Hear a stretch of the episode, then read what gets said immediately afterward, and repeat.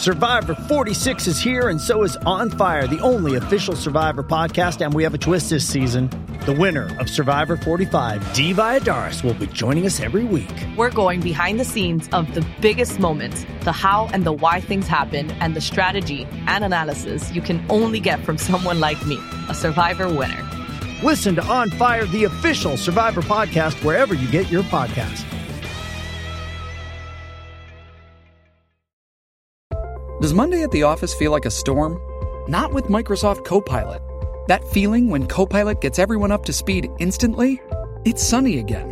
When Copilot simplifies complex data so your teams can act, that sun's shining on a beach.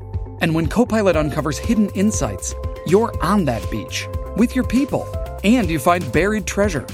That's Microsoft Copilot. Learn more at Microsoft.com/slash AI for all.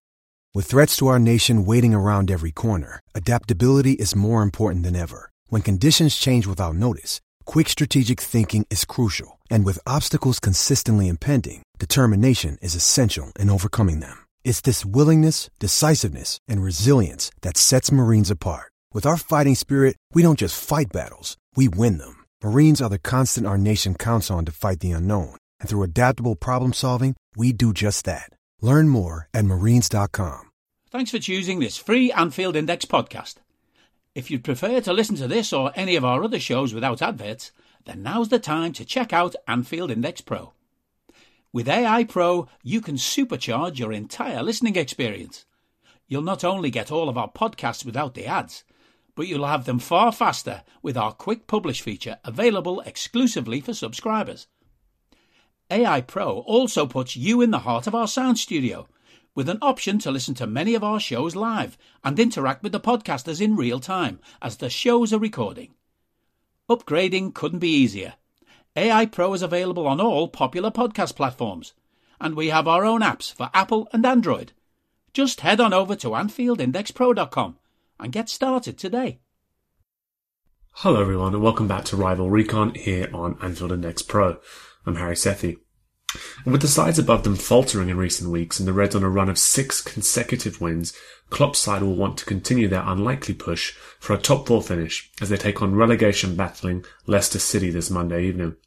Joining us on the pod to dive into how and why this season has unravelled for the Foxes, we welcome back Leicester City correspondent for the Leicester Mercury, Jordan Blackwell. Welcome back, Jordan. Thanks very much for having me.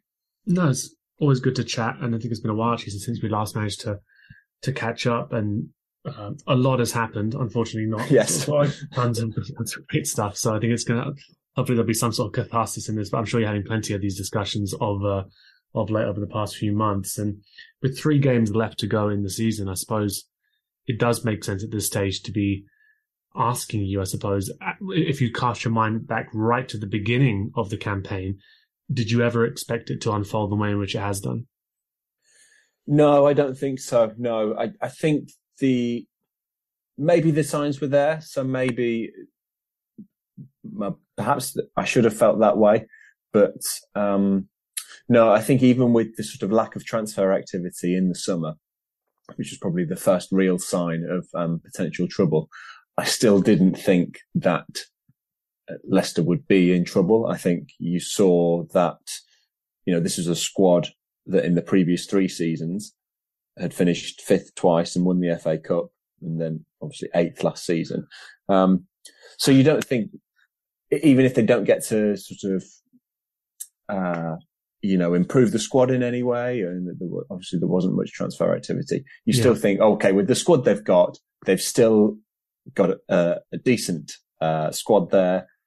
They're going to be okay. They're going to be okay. They might drop down a little bit because there's not this sort of extra motivation maybe, and there's not a freshness to the squad, but they might drop to like 12th or 13th. I don't think anybody really thought um, that they would be in this position. Um, not until they actually mm. started playing the games anyway. Yeah, and I remember when I was speaking with yourself and speaking with sort of other um, Leicester fans over the past I'd say at least past year or so, um, there was a sense of frustration with um, things drifting a little bit under Rodgers. Uh, there being the sense that um, n- not maybe a, a, completely clear sense of, of direction in terms of sort of where the the the squad was going, sort of what playing style he was truly trying to develop. Um, as you say, I think when you when we look through the squad, tons of quality there really, and it is a shock to see.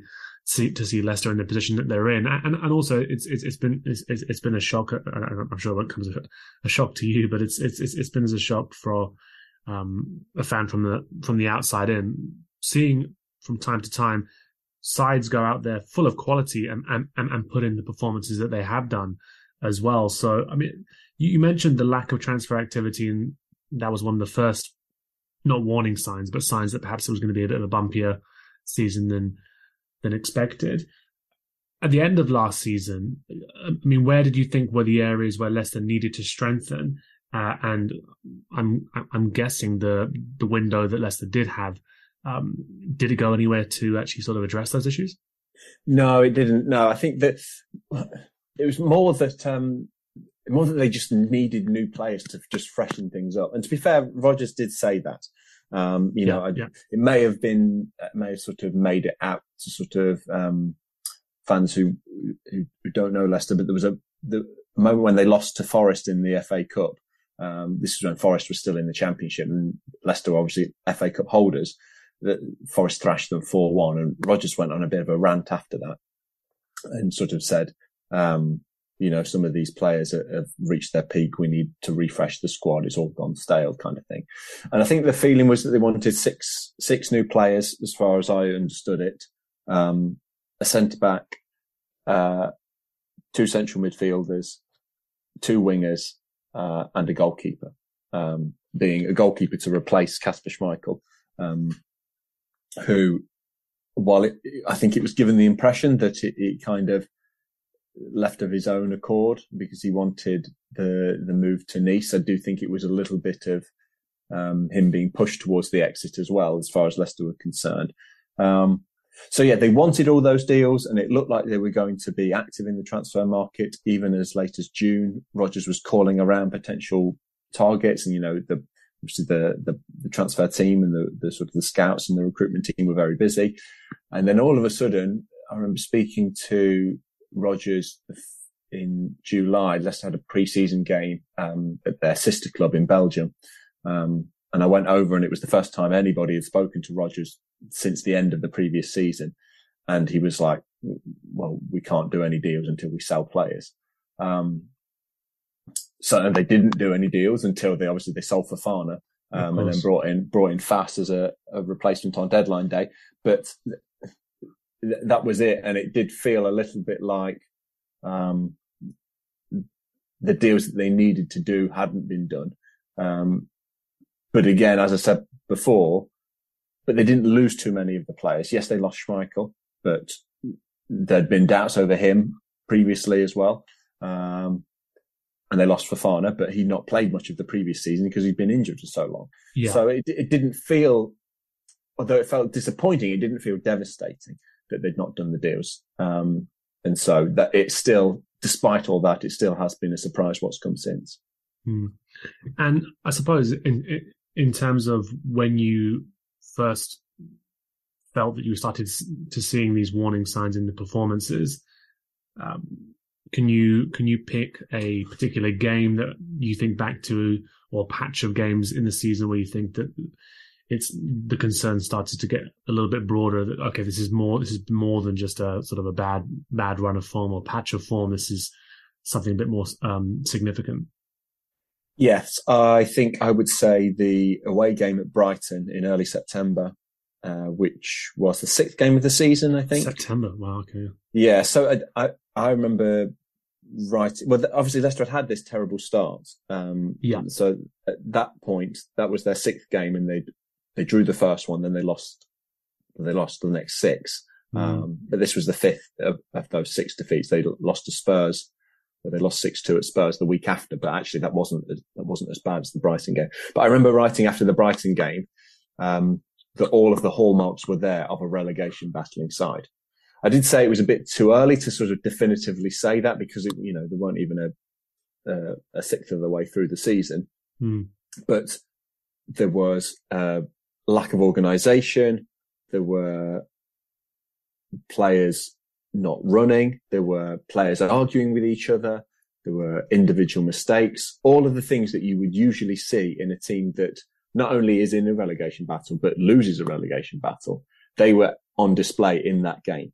Um, and I think that's, that was a real big warning sign. But then again, that I know it sounds, um, silly to say uh, when they lost 6-2 the following week. So it was 5-2 the Brighton game, 6-2 the following week against Spurs. They actually played a lot better in that Spurs game. Um, and there were, it was 3-2 for, well, Leicester were level at half time. It was 3-2 up until about 70 minutes. And then Son came on and scored a hat trick with three shots, um, which kind of distorted how, how, even a game it had been. And obviously they get, got back after the international break and then they went on that really good run where they thrashed Forest, they thrashed Wolves. Um, they beat Leeds. They won away at Everton. They won away at West Ham all before the World Cup. And it actually felt like then, okay, maybe the sort of hangover from a difficult summer affected them to start the, you know, at the start of the, the season. Maybe they were back on the straight and narrow. Um, Are you that person who has everything? The coolest merch and those must have fan threads? Well, over at our Anfield Index shop, we've gone that extra mile when it comes to pimping up your Liverpool collection. From our popular range of bespoke design t shirts, sweaters, hoodies, and hats, to our signature edition mugs, prints, and coasters, all provided with fast worldwide shipping. We have something for every red. We also stock official LFC merchandise and are licensed with the Premier League and UEFA to sell official iron on shirt badges and sleeve patches. As a listener to this podcast, you can get 10% off everything with coupon code AIPRO10. Just head over to AnfieldIndex.shop or find us on Etsy by searching for Anfield Index. But whether the, the World Cup's then affected them and they've gone they've gone backwards again, or whether those that run of games just hid some of the issues that that were still there, I'm not quite, it's, it's not quite clear, but certainly there were worries from as early as September because of the nature of the performances as well as the results. Yeah, and you're mentioning all those sort of hallmarks of a side that's going to be involved in a relegation battle that were sort of alarming to see that early in the season. I mean, what do you put that down to? Because I mean, obviously, then as you're saying, so Leicester did go on that positive run before the World Cup. Uh, there's a lot of quality in that side. Yes, of course, the the disappointment of not getting players in in the summer when you were hoping for investment, things can go a little bit stale. Like, like that's sort of perfectly understandable. You can imagine that, but some of the things you're talking about there, like around sort of, yeah, the lack of running, like a little bit of disharmony on the pitch there, sort of players arguing with one another. Um, I hadn't, really seen too many signs of that prior to this season amongst the squad. Yes, at times I, I'll admit sort of my opinion was that I thought Leicester were underperforming a little bit for the quality that they they had, but certainly didn't see those signs that there was sort of disillusionment amongst the squad. I mean, what do you put that down to? I mean, are you saying there that that that that, that, that summer impact of actually ending up with you know, pr- practically uh, very few players coming in and selling one of your sort of biggest young talents is had had that much of an impact, or would you think it was maybe something along the lines of you know Rodgers being there for four years and the message starting not to get through to the players? Yeah, I, th- I think that that last point in particular. I think that with the with the summer, I think as well. I think there were more players that probably wanted to leave or saw their futures away from Leicester. Maybe thought they'd done as much as they could with Leicester. Right. Okay. Um, you know, I think the they played in Europe for the previous two seasons. Obviously, got close to the Champions League, um, but had played in Europe, played in the, the Europa League, and then obviously got to the semi final of the Conference League as well. Um, obviously coming into this season, they knew there would be no European football. And maybe because they'd had back to back years in, in Europe, maybe there were lots of players there that felt, okay, well, I want to go and play for a, a, a club in Europe now. Um, you know, a club, uh, sorry, a club that's competing in Europe, either in the Champions League or Europa League. Um, so maybe the, the motivation for the, the players wasn't quite there. As you say, I think the fact that Rodgers, um, had been there a while, I think he appreciated. I mean, that's why I think he wanted so many changes to the squad because he had this was new territory for him. Uh, mm. it's interesting because I think it goes back to um, to to his time at Liverpool. So he obviously he did three full seasons at Liverpool, and I think he was sacked two, two months into into the fourth. Yeah. Into the fourth. Um, he'd been at Leicester slightly longer because he did the final 10 games of a season when he first arrived, and then he did three full seasons. And I think he was probably thinking back to his Liverpool time, thinking, well, maybe there's a kind of cycle and we've had a three year cycle here. And the only way I'm going to, my message as a manager is still going to get through is if we have a real kind of rotation of the squad. Um, and I think that's what, that's what he wanted. And I think that's what he felt was needed because he was probably thinking about his, um, you know, previous time at Liverpool. This was the longest he'd ever been at a club. Mm. And I think he was trying to find ways to, to, to reinvent himself and reinvent the team. I think then when he didn't get the players that he wanted and there wasn't the transfer activity, I think his enthusiasm may have waned a little bit. You know, I remember after that Brighton game, he was asked a question saying, are you still happy to be here? Um, I know I think he answered it perfectly fine, but I think the fact that that was even being asked yeah. maybe showed in his body language, maybe he didn't look as motivated or as enthusiastic as he had been previously.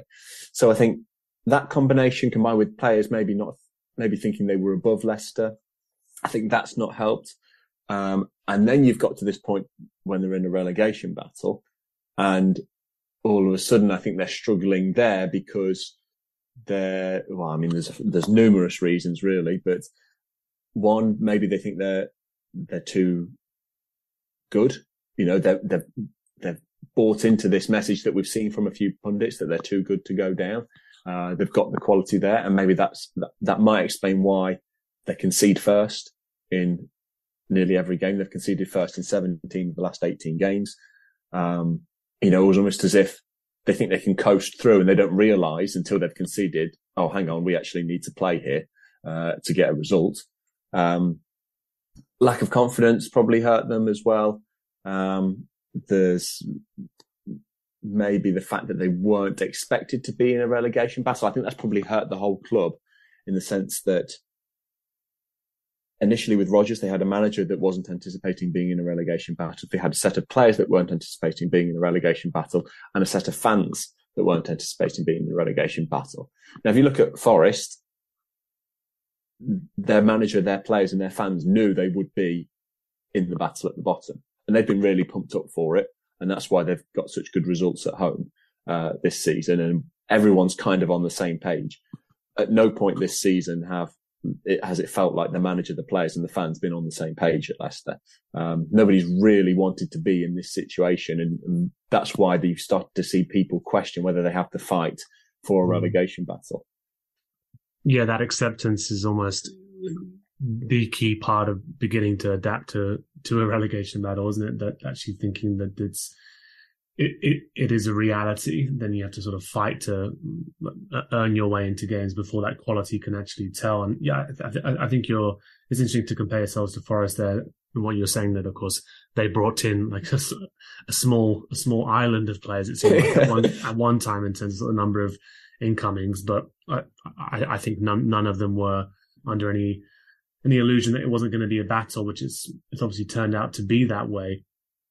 And in terms of the the players who who who have tried to to stand up this season and um, drag Leicester along, I mean, from the outside in again, James Maddison is a sort of name that like pops up in bright lights because I think it's from the highlights that I've seen, from the from the comments I've seen. Obviously, you were talking there about sort of people coming out and questioning the fight, the hunger of the side, and I think obviously Maddison with some quotes like that attributed to him as well. He he does seem to have actually um, become a really really important figure this season. I'll, I'll be honest, in terms of my own my own estimation of James Maddison was that I I, I didn't see enough from him game in game out. Again, outside from from the outside in. Whereas this season, the more the more I've seen of, of Leicester, um, the more focal he has seemed to everything in terms of actually trying to have a positive influence on the side. But I'm sure I've missed players there who who, who have been involved, or or tell me if I'm if I'm wrong and there haven't been many. But uh, for you, who have been the players who have tried to rescue the situation? Yeah, it, it is Maddison. There's no getting away from that. He he has been, in terms of technical ability, he's been superb. I think I think he's got is it ten goals and nine assists in the Premier League now. So yeah. you know what one one one more assist and he'll be in double figures for both, which I think only Saka is the only mm. player so far who's in double figures for both. You know, so to do that. Is that his best the, season as well? I think it's his best uh, season in the league. I think. Yeah, I think it's his best season. I think, um, no, he got a combined 20 last season. I think it was oh, 13 okay, goals, seven assists, and then he got 30 all competitions last season. Um, Just missing all of this, yeah. Leicester obviously went quite far, a lot of games in Europe and in the Cups. Mm-hmm. So, um, yes, but, but even still, you know, his, um, he has been, he has been the focal point. He's been, his all round play has been very, very good. Um, there have been games where he has. Hello, I'm here to annoy you. I'm here to annoy you into listening to more of me and more of others on EPL Index. We don't just have the Anfield Index stuff, we've got EPL Index as well, which covers the entirety of the Premier League. And we have three podcasts and a whole bunch of really good writing on EPLindex.com. The podcasts are my own two footed podcast, which is every day at 4 p.m., Monday through Friday, covering the whole league. We have a tad predictable, hosted by Tadiwa. You know Tadiwa, he does Anfield Index. He presents a tad predictable before every Premier League match week. And then Kevin DeVries and his crew on the EPL roundtable, they're every week after the Premier League match week. So make sure you listen to everything we're doing on EPL Index and follow us there on Twitter at EPL Index. Thank you. Bye bye. You know, there's been sort of a, an overwhelming desire to win, and that determination has been, you know, flowing out of him. You, I, I, it was there was a game uh, uh, against Nottingham Forest when Leicester hadn't won, and they came back after the international break, beat Forest at home four 0 I've never seen a player produce a performance where they look so determined to win as Maddison was in that game. Um, and then he away at Everton just before two weeks before the World Cup, um, was one of the best individual performances I've ever seen from a, an attacking player at Leicester. He didn't he didn't score. He set up the two goals, um, but just every time he got the ball, the, you could see the confidence in him. The footwork was amazing. Um, the way he was deceiving players with drops of the shoulder and things like that. The way he was, you know, moving the ball and playing the ball and finding the pockets and, and setting up teammates. Yeah, just terrific. Um, and I think there has been, there's got to a point where Leicester have been really reliant on him to produce that magic because the defense is so, has been so poor and because they concede, they've needed players like Maddison to, to produce the magic regularly, uh, in forward areas. And I do wonder whether because they've been, the team have kind of expected him to produce that and needed him to produce that, whether it's now got to a point where he's trying a little bit too hard I think particularly over the past few weeks, you know, he sees himself as one of the leaders in the squad. He, he, was captain for for a few weeks. Obviously, Evans has been injured the whole season, and then Tielemans missed five or six weeks with it with an ankle problem. So Maddison was captain in that period, and I think he he took that quite seriously, and I think he feels that he's almost got to do it by himself at times. And we've seen him maybe sort of keep the ball a little bit too long, not playing teammates when he should have done. Um, and I think that's what's annoyed fans a little bit. There was a, a particular comment um, after the Southampton game. Leicester lost to Southampton uh, uh, away um, on it was early March. It was, and that's when people started worrying about relegation again. And he came out after the game and said, I think uh, Rob Tanner, a colleague of mine who works at the Athletic, he published a story saying sort of some of the reasons why Leicester, are, you know, are battling relegation. Um, and Maddison sort of t- quote tweeted it and put, "This is rubbish. Uh, did you watch the actual game? If we play like that, we'll be absolutely fine." Um, and that that quote is being brought up game after game after game. Because it, it, you know they're, they're clearly not fine. I, I could understand what he was Maddison was saying. If you watch that game, on the balance of chances, Leicester should have probably won. Um, mm. Iheanacho missed a few. Uh, Iheanacho's been quite good this season, but Iheanacho missed a few um, good chances in that game. Um, Southampton didn't have that many, but even so, even you know on the balance of chances, there still felt something missing from Leicester's game. There felt like there was a uh, a a lack of understanding, a lack of acknowledgement of how serious the situation was in. And then obviously Maddison's tweet afterwards then suggested that was the case too. And I think fans have kind of been taking that really seriously that relegation could be a possibility. And I think they feel that, that players maybe haven't been doing so. Yeah, so that's that's been the problem with Maddison over over the past couple of weeks, but really on the pitch he still has been the best player. Um, yeah, so nobody else has really um, performed to expectations. Uh, you know, Youri Tielemans is disappointed. Um, obviously they've had goalkeeper issues and had to change their goalkeeper. Um, Vardy has underperformed this season. Uh, mm. obviously a slight sort of improvement since Dean Smith came in. Harvey Barnes has done he's done okay. Um, he's obviously has had his best goal scoring season this season, but it, it, just feels like his finishing has come on, um, rather than because, you know, his, his threat has, is improved. Um, so yeah, so really there, there, haven't been many players, if any, um, mm. that, that have hit the expectations that they would, um, yeah, that, that was, uh, from the start of the season. Mm.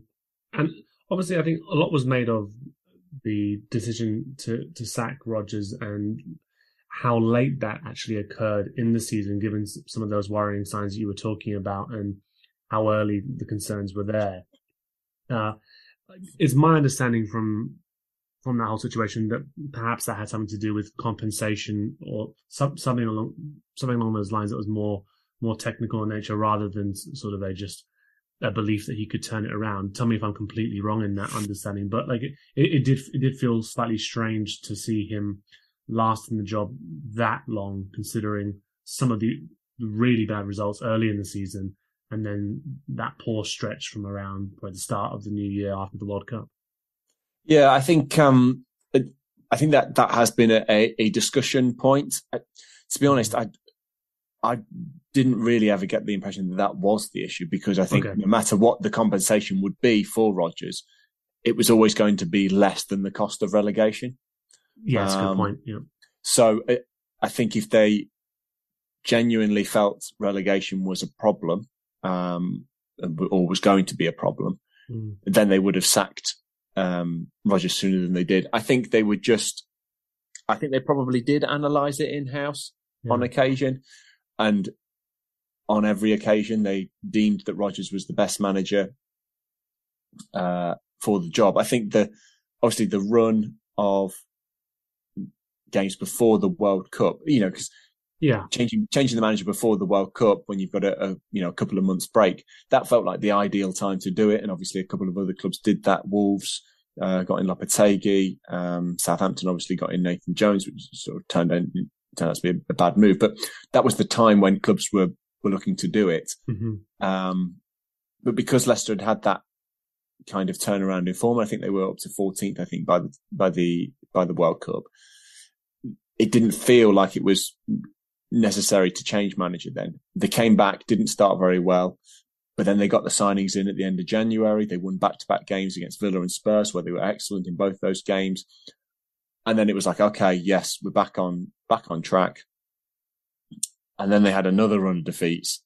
Um, so it, it, was kind of like the yes, he did get more time than I think most owners, uh, most clubs would have afforded him, but because of the the way the results came, it kind of felt just as he was on the brink of maybe being sacked. Mm. They would get a run of results that would save him for an extra few games, and it wasn't until um, the Crystal Palace game at the start of April that um, that they felt they needed to make the decision. And to be fair, they, obviously they dropped back into the relegation zone with that result, but it was more than that. The performance was horrendous. Um, they, they only lost in the last minute. Uh, Mateta scored in the, in the, last kick of the game. Um, but I think it was the shot count was 31 to three. Um, so, um, Palace should have won the game uh, far sooner than they did. Um, so yes, it was, uh, yeah, it, it, I can understand why it would, it feels late. And I think in hindsight, it was a late decision. Um, but uh, yeah, it was just the run of games and the pattern of games probably did um, help him keep his job for that long. Yeah, no, I know you're saying just sort of the fractured nature of the season um, and that run just before before the break. Yeah, probably was, especially with the manager's sort of tenure at the club and the positivity around him as well. It's like, uh, yeah, you can understand that they were wanting to give him more time. I think what you were talking about earlier on in that even if he is the best manager that um, Leicester felt that, that they could have got, maybe wasn't sort of the most appropriate for the situation that the club eventually found themselves in as well. But and so that brings me on to the, the point of once that decision was made, and then Dean Smith comes in. What did you make of that appointment, given the task at hand, which is you know, purely a battle to to stay in the league at that at that point? Um, I, I mean, it felt. Uh, I mean, to be honest, it, with all the managers that we're speaking to, it felt a little bit desperate. But I did think uh, I was pleased that Smith had had the re- recent experience of, of, keeping Villa up, um, which that was only three years ago, and they had a real spurt towards the end of the season. I think they got eight points from their last four games uh, to survive mm. that season. Obviously, there Grealish was, the, was inspired, wasn't he? Remember? Yes, yeah. I think that there was the famous game at Sheffield United where uh, goal line technology stopped working. Um, yeah. Uh, and they, I think they won that one and would have drawn otherwise. Um, but but they did improve, and they Smith managed to get a squad that had looked destined for relegation up into you know up to safety. So I think in that regard, it, it felt like a decent appointment. Obviously, bringing Craig Shakespeare back to the club, the title-winning assistant manager, um, that felt like a positive move. Um, bringing John Terry with him as well, someone you know one of the the, the Premier League's best ever defenders surely he was going to be able to help improve the Leicester's defence. Um, so I think actually when the appointment was made, I think it was the the kind of with the three of them combined with with with Smith, Ter- Terry, and Shakespeare, I think that it probably was uh, there probably was a positive feeling, um, you know, a feeling that Leicester could get out of it. So yeah, I, I, I think it was obviously not ideal. The whole situation isn't ideal, and um, you know, that nobody wanted to be in a situation where you have to try trying to find a new manager in the middle of April to avoid relegation. Mm. But in those circumstances, it felt like Smith was a, a, decent appointment. In terms of how he's tried to approach that task and the changes that he's made, what have been the most noticeable ones? I mean, you, you were alluding there to a little bit of Vardy's slight revival under Smith as well. Yes, that's been um, a big one. I think before Smith came in, Vardy had been on a six month goal drought in the Premier League. He'd only scored once in the legal season, which was a bit of a surprise because he'd scored 15 last season. Mm. Um, but in 25 games. So he had a really good strike rate because, you know, he was injured for a period. But, um, so I think for him to drop off so suddenly did feel like a surprise, but it, it, it didn't feel like it was anything to do with Rodgers, really. It just felt like you know, Vardy's race had run kind of thing. He was 36 and, you know, maybe that happens to all players. Um, you know, if, if, if, players didn't get old, you know, you'd still have, you know, some legends of the game still playing into their fifties. But, you know, when the legs go, it does affect, it, you know, it does affect them. So, um, that didn't feel like a big deal at the time, but Smith's come in and said, no, he's still, his legs are still there. We're just not playing to his strengths. And he has kind of proven that. The, Vardy has been much more involved. Um, and that's probably because they're, they're playing the ball forward more quickly, um, into areas, trying to, to play those passes before the opposition defense can get set, uh, into positions. You know, so there's, you know, playing the passes when there's more space and that's obviously going to help Vardy. Um, so that, has been one improvement. I think that was the key. That was one of the key things that, that Smith said when he first came in to get the, to get to move the ball forward more quickly. The other thing was to try to stop uh, the opposition creating chances so readily. That's something he hasn't been able to change. Um, the the defense has been as well. Yeah, certainly over the last two games against Fulham and Everton, the defense has been as bad as it was at any point in the season. Um, just they're just torn apart at will. I think the the issue for me watching it is that they push so many players forward um, to try to create chances for themselves, but they don't have the organisation to cope when teams then counter them. Um, and that would be my big concern with Liverpool because they are so ruthless when they do get the ball. Um, in sort of midfield areas and they can get it forward quickly and their, their attacking players, you know, know how to mm. move, move the ball and get it into the box in one or two passes and get, uh, and get shots away. Um, Leicester really haven't coped very well in those sorts of scenarios. Um, because they, they sort of, they do make those mistakes further forward, which, you know, they're inevitable. If you're trying a riskier pass to try and unlock a defense, you are going to give up the ball on occasion. But it just felt whenever they did that, they would be leaving their defense really exposed. Um, mm. So it's not really been the defense itself that's been the problem. It's been how the team defends um, that's, that's been the issue. Those moments of transition you're talking about. Yes, yes. Yeah, and it's, it's it's interesting that you say that. Actually, because I think that's something that Liverpool have been uh, very poor at all season as well. Um, defending in those moments of transition, uh, losing the ball in really bad areas, and not having the midfielders to really um, provide the cover that, that, the defense needs. So you see all these one v one situations, and Alisson's had to do what he's he's, he's done. Uh, but it's interesting thinking back to the previous Leicester game actually, because I really did think Leicester deserved to win that game. To be honest, it was very strange that the way in which it ultimately transpired with the own goal, um, really own goals, and and the way in which it uh, ended up because uh, Dewsbury Hall running through the midfield uh, yes. at will. I remember that just a straight line run. No, no one, no one tracking him was, uh, I think, a, um, where Liverpool found themselves at one particular stage. And obviously at the, at the moment, um, that been on this better run. And the one, the one element of their game that sort of never really disappeared this season was knowing what to do in those moments of transition against other teams, as you're talking about, where you're sort of worried that Leicester are particularly vulnerable in those in those moments. I suppose, in, I mean, looking at the run in and looking at all the different teams that are involved in this battle, and um, Liverpool, Newcastle, West Ham are the final three for for Leicester. It looks like City, Wolves, Bournemouth are the final three for uh, for Everton. Um, Forest got Chelsea, Arsenal, Palace, which is very tough well. And it was Southampton, equally not a great run. Um, I mean, ha, ha, if you if you had to sum up where you think fans' mentality is at this stage, is there, is there a degree of resignation after that Fulham loss, or uh, is there a feeling that you are going to be able to get enough points to to escape? No, it, it is a there is resignation there. I think mm. the losing to Fulham and then watching Everton beat Brighton yeah. and Forest beat Southampton, the sort of combination of those three results all in a row, kind yeah. of it felt um, like Leicester had, blown their chance um, at that point. You know, coming off the back of the March international break, uh, coming into April, um, if you looked at the fixtures on paper um, over the first over the final, I think I can't remember if there was ten or eleven games left at that point. Um, on paper, Leicester had one of the best fixture lists um, of the. Of, uh, there was nine teams in the relegation battle at that point. Leicester had one of the best fixture lists, uh, along with Palace and Bournemouth. Obviously, Palace and Bournemouth have both, you know, took advantage of theirs and, and yeah. got the results, and Leicester haven't been able to do that. And now they've come into these last three games where they've just where they've got a really tough run of fixtures, you know, against two teams that are uh, in form and chasing the Champions League.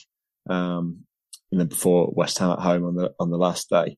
I think with in the few days since Monday, maybe a little bit more hope has emerged, um, particularly assessing Forest's running. I do think if Leicester are going to get out, it's going to be Forest that they overtake. I think Everton, although I think Everton will lose to Man City, those last two games against Wolves and Bournemouth, I think they probably only need to win one of those to be safe. And I think they would, will be able to do that. Um, but Forest, They've been dreadful away from home this season, and they've got two away games left. And their one home game is is one home game is against Arsenal, um, who will be in the battle. They'll still be fighting for the title at that point, even though they they won't be favourites.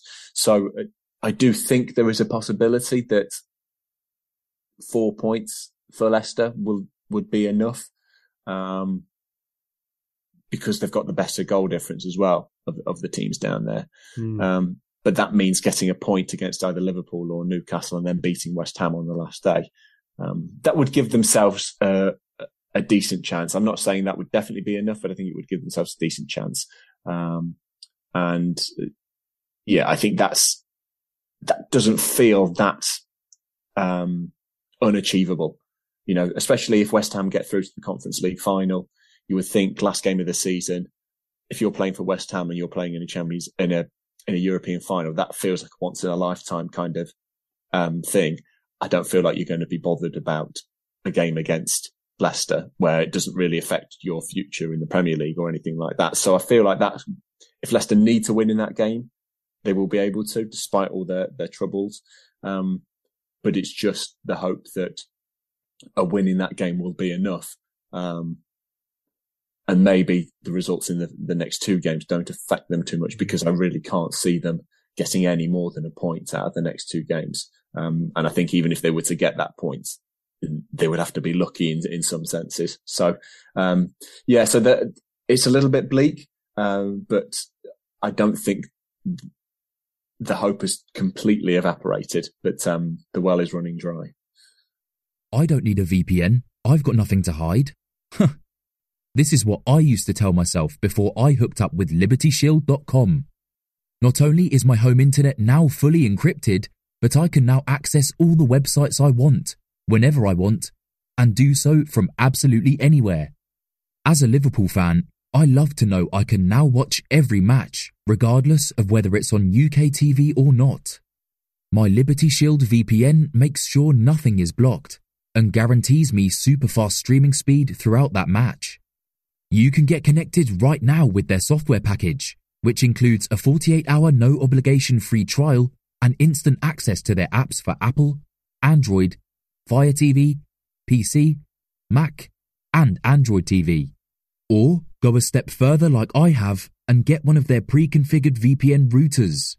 These small but powerful devices allow you to easily connect every device in your home to VPN, making it the perfect solution for smart TVs, Mag boxes, and games consoles. Visit libertyshield.com today and use coupon code AIVPN25 to get 25% off at checkout. Well, I was I was, I was going to end it when you said you, you don't think the hope is uh, completely evaporated, but the well is pretty dry. It feels like a bleak place to end it. Yes, I, yeah. I, I, I, wanted to be I wanted to be positive, but I thought actually I'm not I'm not really feeling all that positive. Let's, so yeah, let's hope Jamie Vardy can thrive. In I mean, the, the man seemed to be fueled by pettiness at one stage. So let let's let's hope he can he, he can thrive in these final three games and sort of like uh, yeah, there's a like a finger over the mouth to, to West Ham fans on the final day, uh, final game of the season, which we know he very much thoroughly enjoys. So, uh, thanks so much for coming on, Jordan. Really appreciate the insight because it's obviously been a, been a difficult season to follow.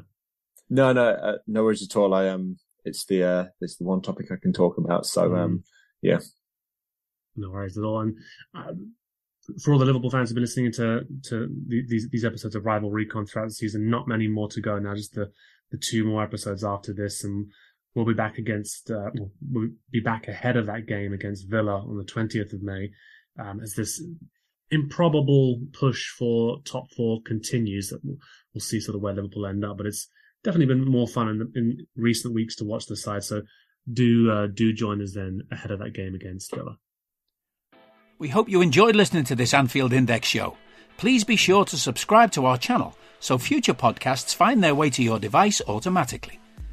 There's nothing quite like fan engagement, and we'd love to know what you think of anything discussed on this show. The best way to get in touch is over on our free Discord community, where both podcasters and listeners debate the hottest LFC topics 24 7. Sign up free now at AnfieldIndex.com forward slash Discord. You won't regret it. You can also follow us on Twitter at Anfield Index and find us on Facebook by searching for Anfield Index. Oh, and before you go, we'd love it if you could leave us a five star review on your favourite podcast app. It only takes a couple of seconds, and it means the world to the people who create these free shows. Sports Social Podcast Network.